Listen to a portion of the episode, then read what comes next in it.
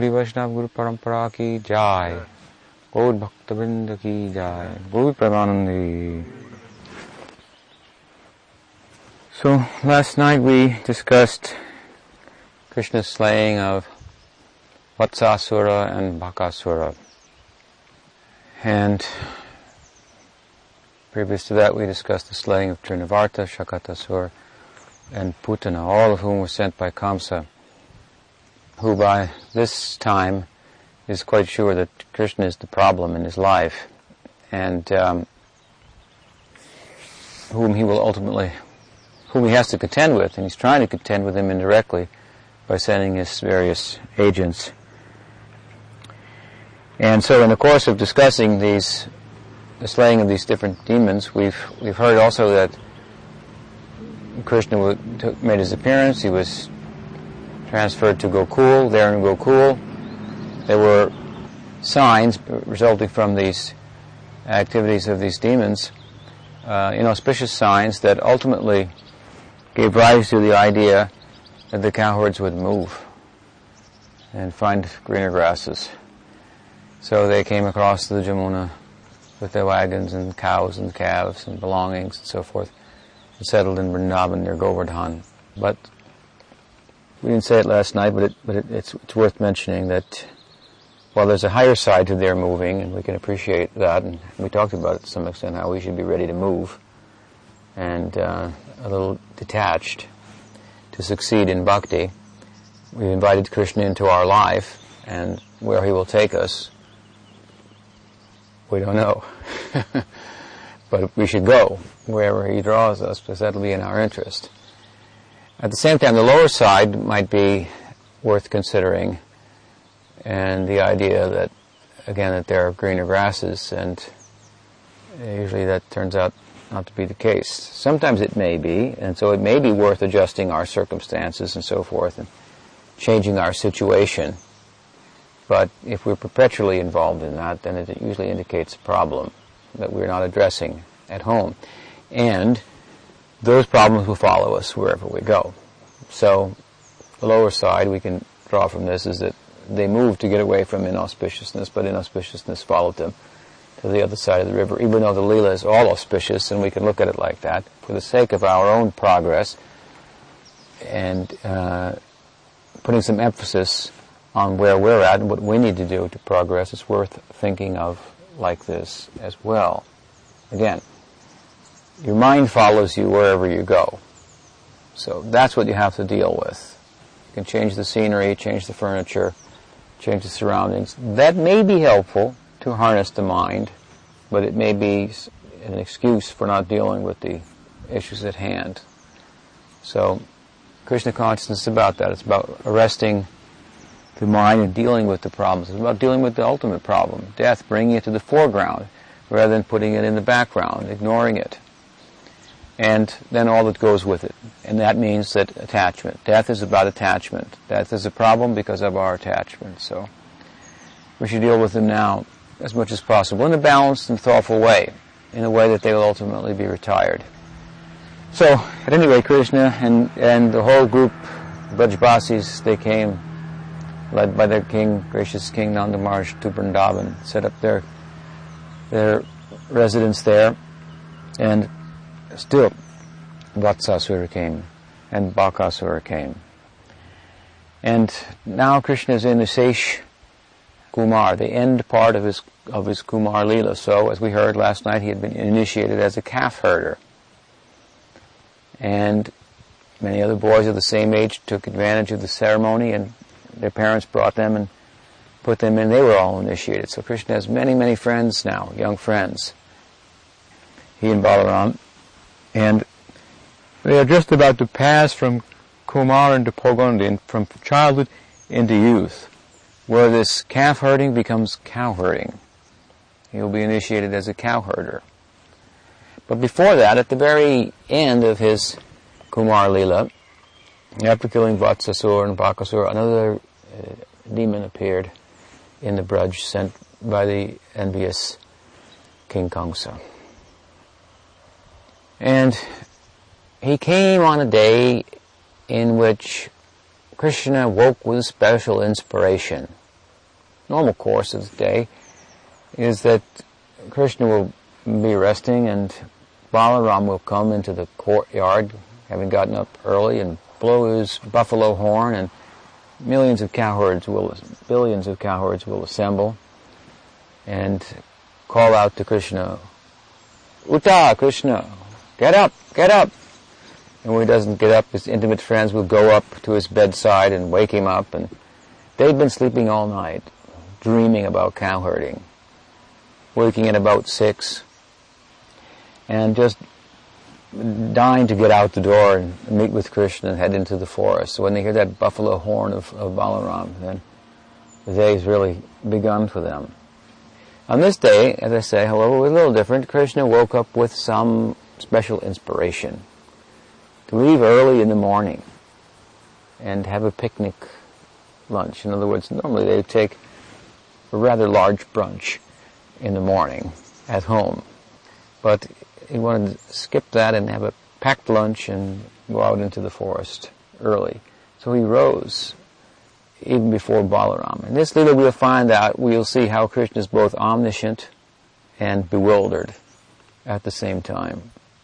So his special inspiration to go out has something to do with his omniscience. He knows that Kamsa is after him and he, he's finding it somewhat enjoyable to defeat the various demons and increase his his uh, prowess as a hero amongst his cowherds who, who very much like this uh, virarasa, this uh, fighting and chivalry and so forth, and sportive uh, mood. So, at any rate, early he rose and he blew his, bugled his buffalo horn in the courtyard and started moving down the road even. And so this is a little early. Everyone heard and uh, they s- assembled in the millions, un- unlimited. Asankhya, Bhagavatam says. Uncountable numbers of cowherd boys as- assembled with their s- staffs and their flutes and their buffalo horns and, and so forth. Decorated at home. In the morning, their parents are decorating them very carefully and they're agitated to, to get out and, and go. When they go into the forest, they'll decorate themselves further. Millions of them, unlimited numbers assembled. Again, this point comes up. We've, we've addressed this a couple of times. Vishwanath Chakravarti Thakur says in his commentary, one might wonder how in the area of Vrindavan, the geographical area which is a certain size, how unlimited numbers of cow herds and their calves could all assemble in such an area. There wouldn't be enough room. I remember one of Prabhupada's disciples once reading the Krishna book. It was mentioned that Nanda Maharaj had 900,000 cows. And so he made a, a, a, calculation. I think the circumference of Vrindavan is maybe 32 square miles or some kilometers or something like that. Anyway, he took this whole area and he measured it out and calculated it, and then he calculated 900,000 cows, and he came to the conclusion they wouldn't fit in there. So he told Prabhupada, it's not possible. And Prabhupada said, you, you think too much. That's how he replied. You think too much. Vishwanath addresses it and he says, how can, one may wonder how so many cows, calves, and cowards can fit in such a, a small area. And he says basically, you shouldn't think like that. Same thing. He said, this is all the, possible by the inconceivable Shakti of God. So while it's measured to be a certain distance, that's only for within the in the context of the lila. The lila puts a finite appearance on things that are actually unlimited for the sake of facilitating itself. But actually, it's 32 or whatever it is, 64, I forget, um, kilometers, unlimited kilometers. Each one of them is unlimited. One time I was with Prabhupada in Vrindavan and we'd go on parikram, and to go to Barsana you had to take a bus. To go to Govardhan you had to take a bus. And uh, a lot of these places of Leela are, are a good distance from one another. So someone, one of my godbrothers asked, Prabhupada, how is it possible that Krishna is, you know, at Radhakund in the midday and then by nightfall he's back here and he's walking everywhere and, you know, he was pointing out these different distances and see how there seemed to be some inconsistency. We have to take a bus. It takes a while to go there and so forth. How can he be walking all this? So how did Prabhupada reply? He said, oh, he said, Vrindavan is like a lotus. And all the different petals on a lotus are the different places of Krishna's pastimes. Like this. And when Krishna wants to go from one petal to the other, the lotus folds up like this. Then it opens again. So this is a transcendental logic. You have to be a little disposed towards this. And accept the Achintya Shakti, inconceivable potency of God, for whom nothing is impossible, whose realm is full of such wonderful activities that don't, don't measure up to our limited experience, don't fit within our frame of reference, which is the whole problem. Vishwanath says, Asankhya means one with 17 zeros after it. Reading that some time ago, I tried to put it in the calculator and it, it didn't work, so I think that's what he meant. Beyond calculation. So, that many cowherds he had, friends, and that many calves. And Krishna announced to them that today we will leave early and we'll have a picnic lunch. So all of you, my principal cowards, get your servants, they all have assistants, and pack up a lunch, put on the end of the bamboo stick, and, and we'll head off into the forest. And of course, he said, and Mother Yashoda will also be sending some things along. I had to go through quite an endeavor this morning to persuade her to allow me to uh, to pursue this undertaking, because she would want him to stay home and make and cook and watch that he eats and make sure that he he's tasted something of everything for this for the sake of those who have cooked, as well as for his his own well-being. You know, the, for the mother to cook for the son, this is a big thing, and uh, and to arrange for the cooking as she does. So he had to persuade her, but he got her permission, and she said that she would also send some things along. Meanwhile, they packed their lunches and reassembled. And Balaram was absent in all this.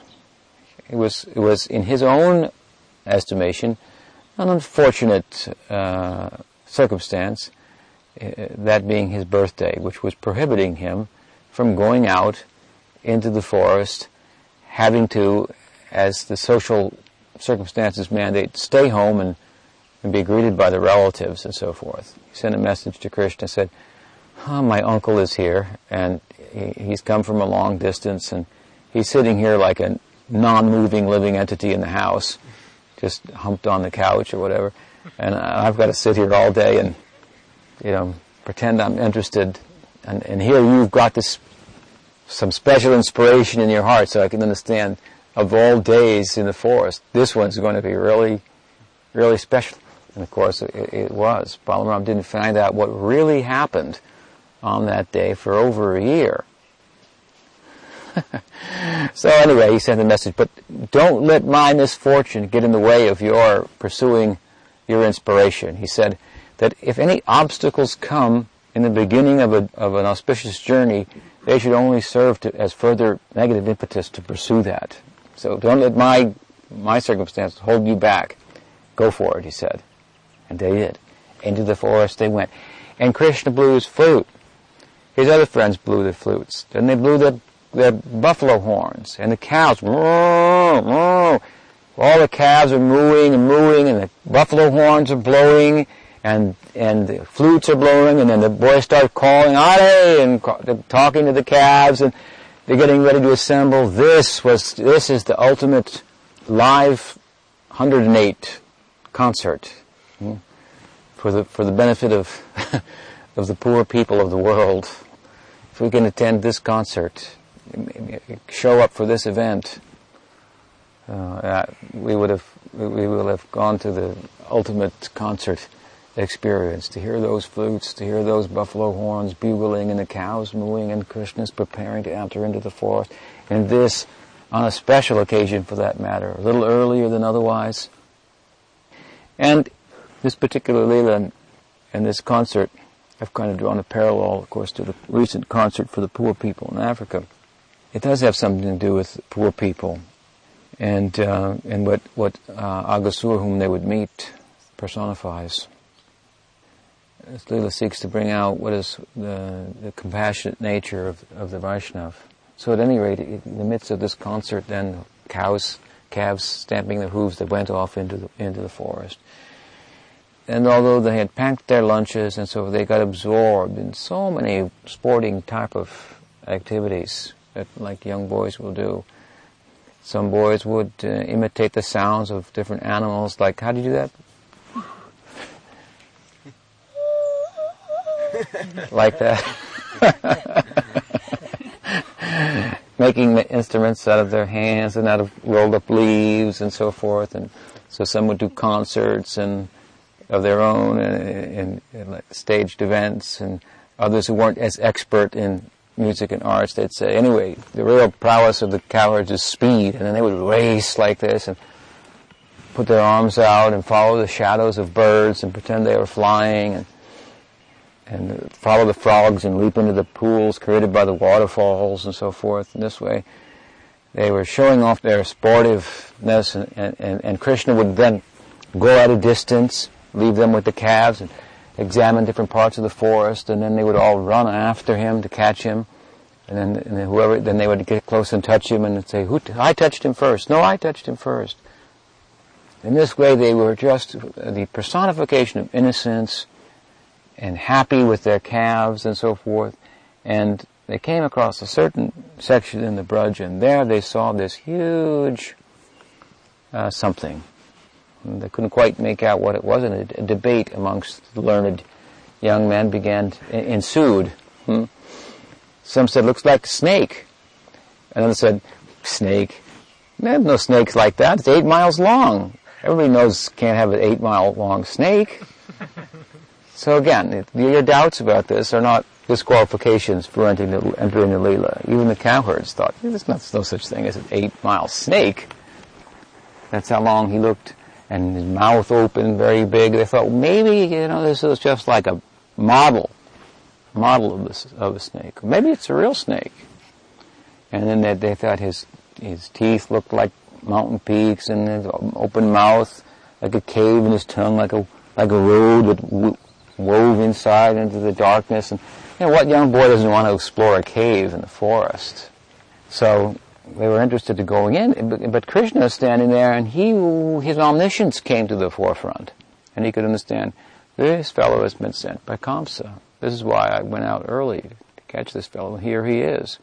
My friends don't realize that that some of them don't realize that he's a snake. Those who realize that he's a snake don't realize that he's Agha, Aghasura, the personification of Agha means sin, personification of sin itself. And he has a very evil idea in mind. And so it's not going to be good for them to, to enter inside. These are the thoughts that are going through his mind. Agha's intention was worse than any of the demons we've discussed thus far. Putana wanted to kill Krishna. Shakatasura tried to kill Krishna. Trinavarta tried to kill Krishna. Bakasur, Vatsasur, but their attention was focused on, on that alone, killing Krishna, like doing the work, killing the one, one person and, and going away. But Aghasur had, he, he has a, had a different idea. He wanted to kill Krishna, he wanted to kill all of his friends and all of the calves, and by that, for all intents and purposes, kill the whole of the, take the life out of the Brajbasis. Very cruel-minded. Bhaktivinoda Thakur has described him as as the personification of, of uh, cruelty, the antithesis of jivadaya, kindness to other living beings, the absence of kindness in one to other living beings, which he says is intertwined with, inseparable from Krishna consciousness. Jivedoi Krishnanam Sarva Dharmasar. This is the essence of Dharma taking Krishna Nam and engaging in Jivadai, kindness to other living entities. He says that they're substantially coming from the same place. Love of Krishna and kindness to, to all living beings. So this Aghasur personifies this absence of this cruelty to others. He saw these boys happily, innocently frolicking and, and so much absorbed in their sport and happy that they had forgotten to eat. It was lunchtime, actually.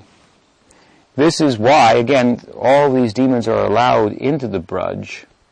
They couldn't come just with the idea to kill Krishna. Lila Shakti or Yogamaya has to allow them in for a purpose of their own, of her own, in the context of fulfilling Krishna's desires and those of his associates.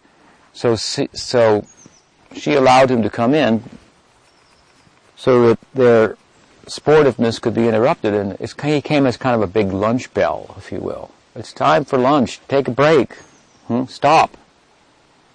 And so they had hung their lunches on the trees and they, they had brought on their sticks and they were absorbed in their pastimes and so forth. Looking out over them, she arranged like this, like a lunch alarm, like we ring the bell at Audarya, lunchtime, stop.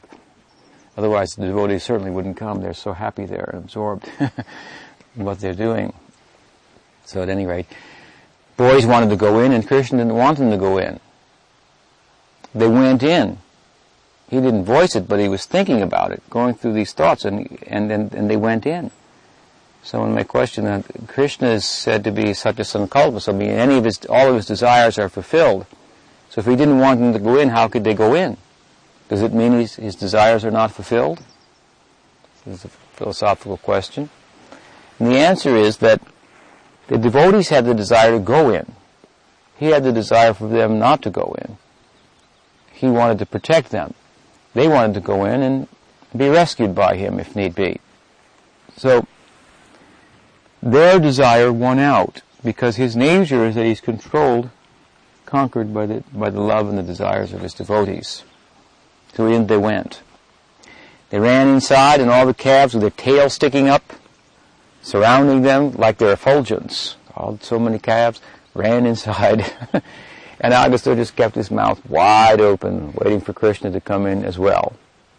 And Krishna thought, this has now become a real problem because I've got to kill him. It's like hostages.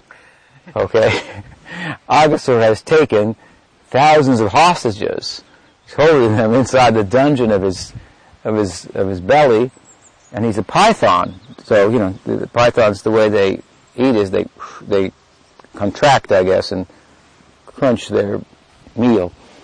And so, how to kill the enemy and uh, free the hostages became a complicated problem. So he had he had to take a minute to think about that, contemplate what to do. And again, he's moving between his omniscience and, and, and his affection for his devotees, both sides.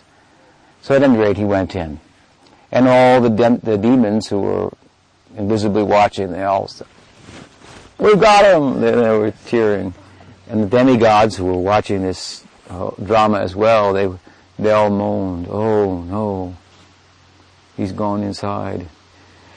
But Krishna was able to employ one of his tactics that he really wasn't able to employ previously in the killing of the earlier demons, especially Putana and Shakatasur and Trinavarta. Because in those Leelas he was uh, very much a child, three months, one year old, and he needed to kill the demons, but he was in the presence of his parents, but preserved their sense of his being their child. But now he he is starting to get a feel for being on his own, so to speak, and he killed Vatsasur, Bakasur, and this is the really end of his Kumar Lila, starting to enter into, almost enter into boyhood, so he exercised some power that, that uh, he wouldn't have otherwise, that the boys won't, they won't compromise their sentiments for him.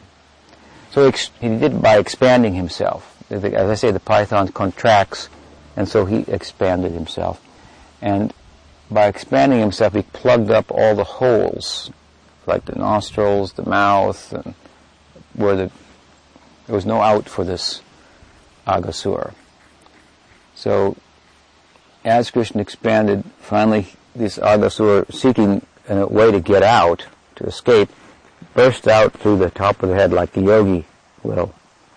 So Krishna turned him into a perfect yogi. His soul was like hovering in the sky, Normally you can't see the soul, but Krishna arranged for some kind of light to be glittering and dazzling, and all the demigods are watching. It had nowhere to go. because the liberated soul has to go to Krishna, but Krishna was inside that body, so he had to wait for Krishna to come out.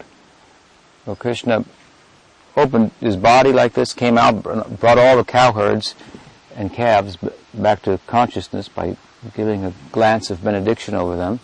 And they all came out, and then that soul merged into the body of Krishna. And this news spread throughout the whole universe. What an extraordinary thing. Agha was the personification of sin. Agha means sin. And as Bhaktivinoda Thakur said, as I mentioned, he represents cruelty to other living beings. And the idea is that Krishna is coming to, to bring an end to that. In the name of becoming Krishna conscious, if we become hard-hearted towards other people, then there's some problem in our progress. Hmm. Because these things go hand in hand. Real compassion, no doubt, is compassion for the soul. So real jiva real kindness to other living beings is to is to minister to their soul and give them the opportunity to, to engage in Krishna consciousness. But the shadow of real compassion is compassion for the, their material condition as well. And so we have to pass through the shadow to come into the real full, full light of compassion. I've given the example before that one of my godbrothers in Calcutta was standing on the roof of the temple and there were some beggars down below and you know, one of them had his hand cut off and they were begging and Prabhupada was standing there and he said to Prabhupada, Prabhupada, you know, sometimes I feel like you know, sorry for these people, you know, compassion for them. He thought it was Maya. He was admitting, you know, sometimes I'm in Maya, Prabhupada, and I know it's just their t- bad karma, and, and, and they deserve it and everything, and it, it's, it's, I shouldn't be sentimental, but sometimes I feel like that. And what did Prabhupada reply? He said, only sometimes? Sometimes I saw Prabhupada in the car, when, it, when you stop in India in the car, and the stoplight, then beggars will come out, knock on your window and so forth. He would reach in and give them some rupees. And some of the devotees would think, if you help any people in any way, you're implicated in karma and so forth. But if you do from a Vaishnava perspective, do kind, kind, kind acts to people when occasion arises and so forth, it's good for them to receive something from the hand of a devotee whose heart has become softened by love of Krishna to the point that it overflows and extends when opportunity arises to, to the plight of people, um, materially speaking. It's not uh, that we, uh, as I say, can become hard-hearted towards everyone. If we do, in, in, the name of Krishna consciousness, as we've seen sometimes, then there's some problem. So jivadoi and taking the name of Krishna, these things go hand in hand. Therefore, although in a, in a very basic sense, we, we, don't, we don't kill cows, we're vegetarians, this is ahimsa, this is nonviolence, this is kindness to innocent creatures. It's not sufficient to say, to just be a vegetarian and then call all the other people meat-eating demons and, and abuse them in some way. It, it doesn't follow, even though they may be themselves mean often that's just a product of their own ignorance and, and so forth. By showing kindness to them, that they, the kind of kindness that a Vaishnava should be possessed of that they wouldn't imagine, then that should move them. So this should be cultured. All of you should be examples of this. Kindness to other living beings. Prabhupada's idea was something like that, that devotees should be such that when they practice and they go into the world and people meet them and they talk to them, those people want to come home with them. They never met anybody so kind-hearted and generous and so forth. Invite them home, make dinner for them. it was his idea. Get them to stay in a few days, and then uh, they they also become devotees. This was his idea. How can they not? So what was his idea, therefore, of devotee? How kind-hearted he was, compassionate he was to do what he did. And then many things he did was, you know, were things that he didn't have to do per se. I mean, he came to preach. He didn't have to wash our clothes for us or cook for us. He could have just talked about the highest leelas and so forth. And So this is what Krishna consciousness is about. I like to say about him that greatness of a person is that while preoccupied on something higher, they talk nonetheless on a level that's pertinent to our our progress. And he very much uh, exemplified that, and thus we could benefit from it. So, This is a big lila. The Aghasura lila is, it begins in the 12th chapter of the 10th canto of Bhagavatam. It really extends over, over two more chapters involving the Brahma Vimohan, the bewilderment of Brahma and so forth, and Brahma's prayers. Much to be learned there. But this is the story of Aghasura. Any question? I'm, I'm thinking about this kindness. Mm-hmm. Because it can be hard sometimes. Hard to be kind to others? Yeah especially if they're not kind themselves. Mm-hmm. Well, that makes it harder. The idea is to be kind to innocent people, but if people show you unkindness, then you can avoid them. We should avoid also being overly sentimental and just a bleeding heart and and somebody's really, you know, offends your guru and you say, well, you know, he, he didn't really, you know, we can look at it another way, you know, he's not so bad And at some point where you just, enough is enough, and and um, and that's a sign of love too, and compassion. Sometimes love and compassion expresses itself in ways that don't appear to be such. As uh, Das Thakur is famous for this, and, and Prabhupada uh, very much showed the same spirit as well. In Chaitanya Bhagavat, Vrindavan Das Thakur says, and if people don't take advantage of Lord Chaitanya's mercy, Nityananda Prabhu's mercy. They resist it. They fight with me on this. Then I step on their head with shoes, something like that. So Bhaktisiddhanta was once asked, well, you know, how does this work with like kindness to other living beings and humbler than a blade of grass and so forth? He said, well, this is a very special expression that when a devotee gets frustrated like that with someone and speaks like that, then that immediately draws Krishna's attention to that person. Oh, my devotee said that to you. Oh, don't think ill of him. It brings Krishna's attention to them in a way that Krishna wouldn't bring it, give, give attention to them otherwise. So, Papa used to say that. Then I step on their head with shoes if they say that. Science, you know, he used to talk about that on his morning walk sometimes. He expressed that. This is very much the spirit of a, like, somebody asked me about this once, and Prabhupada said, and so if they won't take the book, then we, we'll take, when we take over, if they don't chant Hare Krishna, we'll drop the bomb on them. Someone wrote to me and said, well, you know, this doesn't sound like a real guru, you know, compassionate, drop the bomb.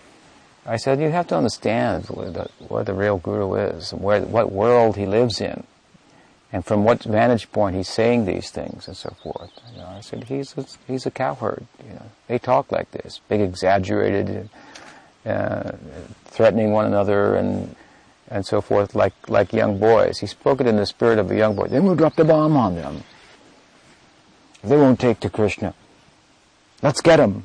You know, this, this is this is Yudhavira. It's, it's a it's a prominent sentiment amongst the coward, cowards, fighting with one another, challenging and so forth, and competing and and so on. But uh, if you hear a young boy speak like that, you don't take it seriously. Of course, these days he might be watching too many movies and he might shoot people in school. It's possible, but but uh, that's an unfortunate development in uh, at least in, in America that takes place uh, these days. But ordinarily, if a young boy boasts about something like that, then you don't take it seriously. You know, amongst themselves, they're just playing. I told him in this spirit, Prabhupada speaking. He's he's gone into the devotees are talking about spreading Krishna consciousness, and there will be opposition, and suddenly he goes into this kind of bhava, and uh, and, and thinks, then we'll drop the bomb on them. And we'll make them chant Hare Krishna. We'll tie them up and make them chant then. have to love Krishna. Hmm? Is it, you know, then if you talk to him time, obviously if you knew him, he would never do anything like that or recommend anything like that or but some of his students were pretty fanatical, so they go, yeah, yeah, we can drop the bomb on those people, kill them all, they're demons, and no, no, no, no, no, you missed the point. So there's some place also for being uh, frustrated with people, and Prabhupada would, would, would express that. If you don't, if you if you love someone and then that that another person doesn't love that person, then another side of love is to show itself in that way. Then I don't like that person, and I don't want anything to do with them.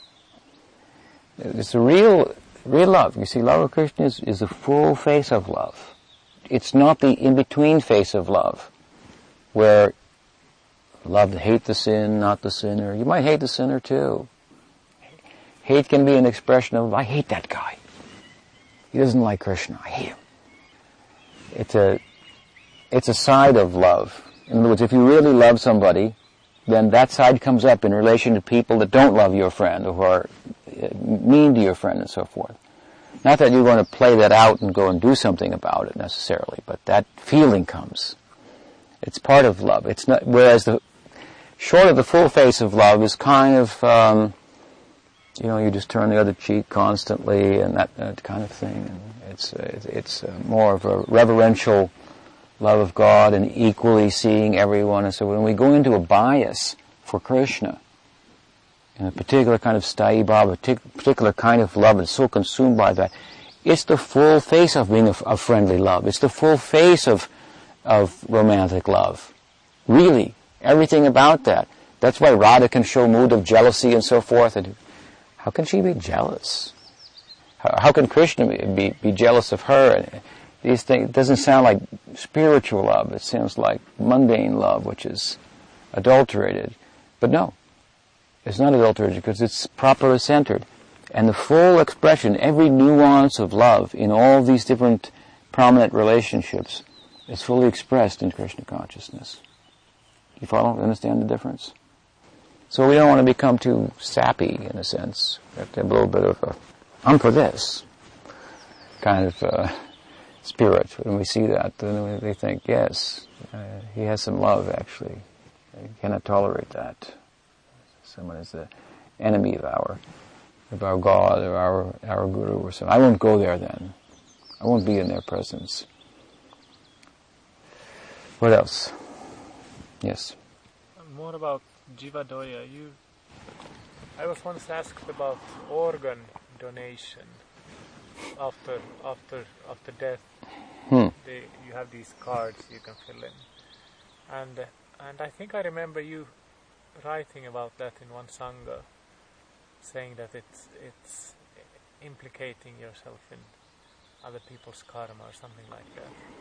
Well, I wouldn't go so far as to donate my organs. I don't think to to to someone. First of all, if you're the devotee's body should be preserved, and there should be a proper funeral rites and, and so forth, rites of, rites of passage and, and so on. And, and I think that some of that is maybe done away with in, in the idea that, you know, let, give this part of my body there and that part of my body there and, and so forth.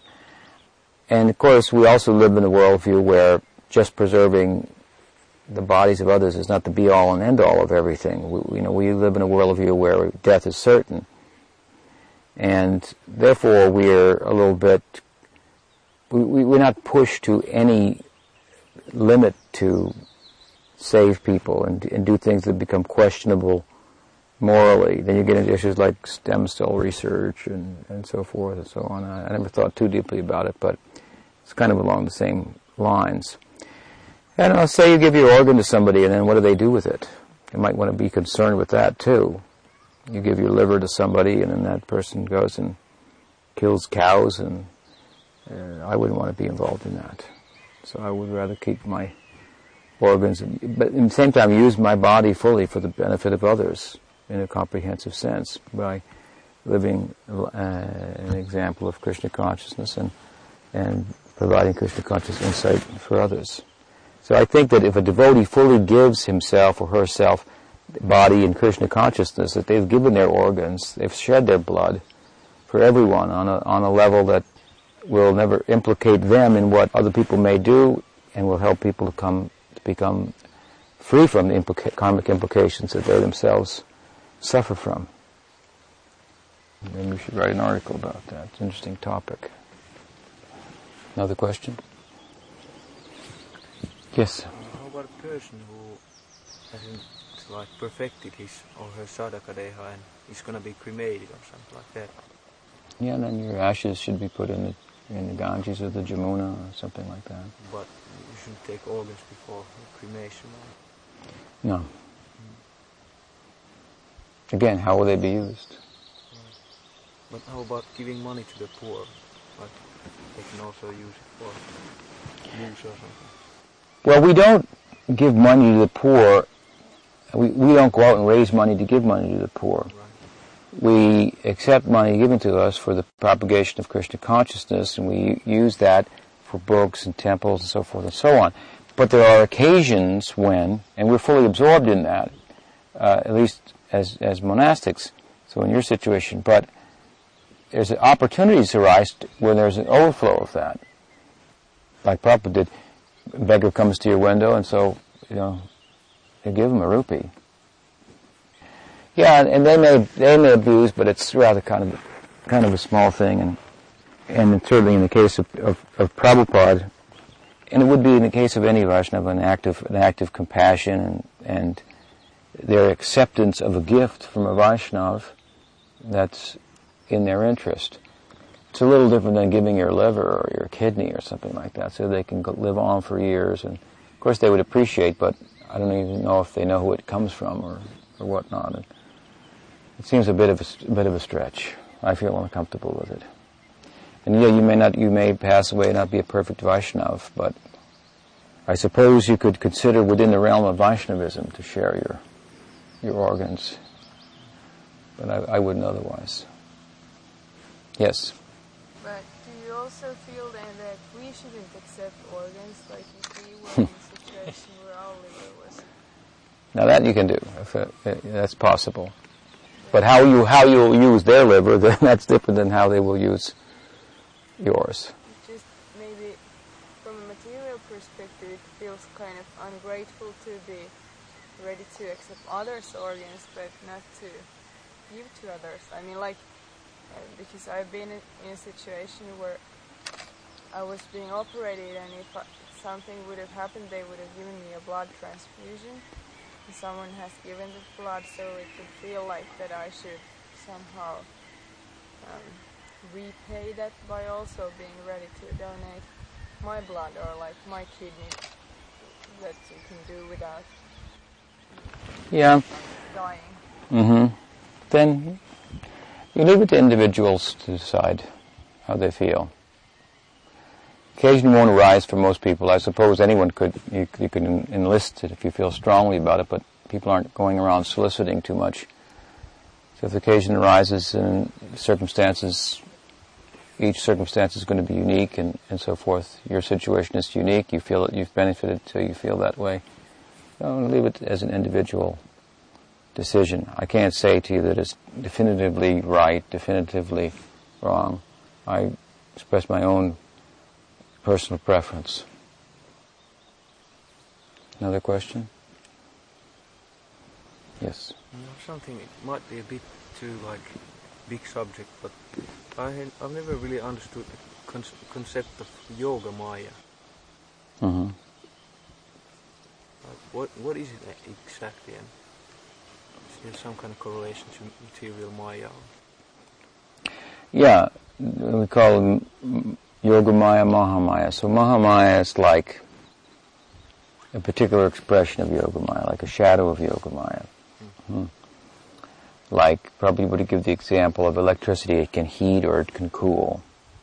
So Mahamaya is in effect kind of arranging the scenery and material existence. We're under that influence, the magic of, of Krishna's illusory energy, Vishnu Maya. So in the spiritual world, there's kind of a, in the ultimate attainment in transcendence, then there's a, a kind of a magic also that's required in order for intimacy with the absolute to be possible. In other words, if we're going to be, as I said many times, if we're going to be close to God, the fact that He's God or the infinite, that has to be covered over. Otherwise, you can't get close. So that's the work of Yogamaya in a sense. So she facilitates, it's a Shakti of Krishna that facilitates his pastimes, follows him like a shadow and, and anticipates his desire and then facilitates the desire. So another name for Yogamaya is like Lila Shakti, the, the Shakti that kind of coordinates the Lila, like, like the stage director that closed the curtain and changed the scene, open it up, but it's another scene. So she's always in the, in the background, arranging, facilitating the pastimes of Krishna. And she's often in Brajalila depicted as Purnamasi, older lady, matted locks, lives on the bank of the Jamuna, knows astrology and kind of a kind of a sorceress of a little bit tantric kind of Vrinda Devi, Vrinda Gopi, also so like an expansion, sometimes called Lila Shakti. So these she's arranging so many under Purnamasi so many pastimes. This is the idea. Does that help? Yeah.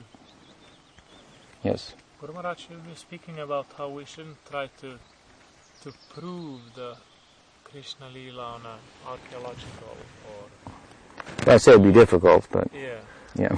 but but so, sometimes you you you get into these situations where there's kind of like a these things are coming together. Like for example, in in Vrindavan, people will show you that this is this is the body of Aghasura made into a stone, and it begins here, and then it comes. The same thing comes up hmm ten miles in that direction, and and this this hole here is where Krishna touched the stone with his stick and, hmm and things like this. So how how how seriously should we take take these? Those things. Yeah. Well, I think that um, what happens in these instances, some of these things, of course, are made up for sake of donations, but um, not not always by any means. And the Goswamis, they are said to have envisioned the places of Krishna's pastimes in Vrindavan, like Bhaktivinoda envisioned the places of Mahaprabhu's pastimes, and so forth. And so, um, what happens is, and it may happen to other devotees to some extent as well.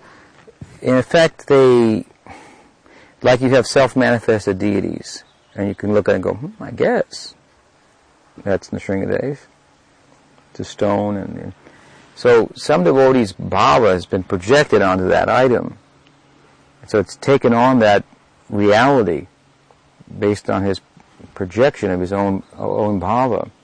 And similarly with these places, he, he sees it like this is the footprint of Krishna in his bhava, and so then other devotees accepting, and that's because his bhava is ultimately reality. Hmm? It's more real than than anything else. So it's accepted as such. So the Goswamis, they had they they uh, projected their bhava onto certain places, and this became then that place, and so forth. I mean, it gets a, you know, it depends then how much you're in, in bhava that you can really appreciate it when you go to a lake and it's, it's kind of yellow and say, this is yellow because 5,000 years ago Radharani washed a turmeric off her hands here that mother sort of put on her hands when, when she learned she was going to be her, her daughter-in-law, although there was a problem and that didn't happen and so forth. And that's why the lake is yellow and, you know, and then you go to the next place. And so, however much you're in bhava, you may be able to appreciate appreciate that, however much not, you may kind of think, well, uh, five thousand years of turmeric staying in the lake is a pretty long, long time. So, uh, but we never want to dismiss anything in the Dham, and although again, there is the problem of people making up spots and then bilking pilgrim, pilgrims for coming there. And, and uh, giving money to the spot that's not really has nothing to do with Krishna. But then, again, the whole of Vrindavan is, is sacred and special and so forth, and so there's no loss on your part in one sense. If someone else abuses in some way, that's their problem. But so overall, I would say take all the places of Krishna's pastimes seriously and pray there and, and, and so forth and and even if you can't see everything, or if there's a way of seeing it kind of materially, you kind of push that out of out of your mind and try to enter into the spirit of the, the bhava that caused devotees to, to mark that place. Catch their uh, ride on the wave of, of their ecstasy. All right, we'll stop there.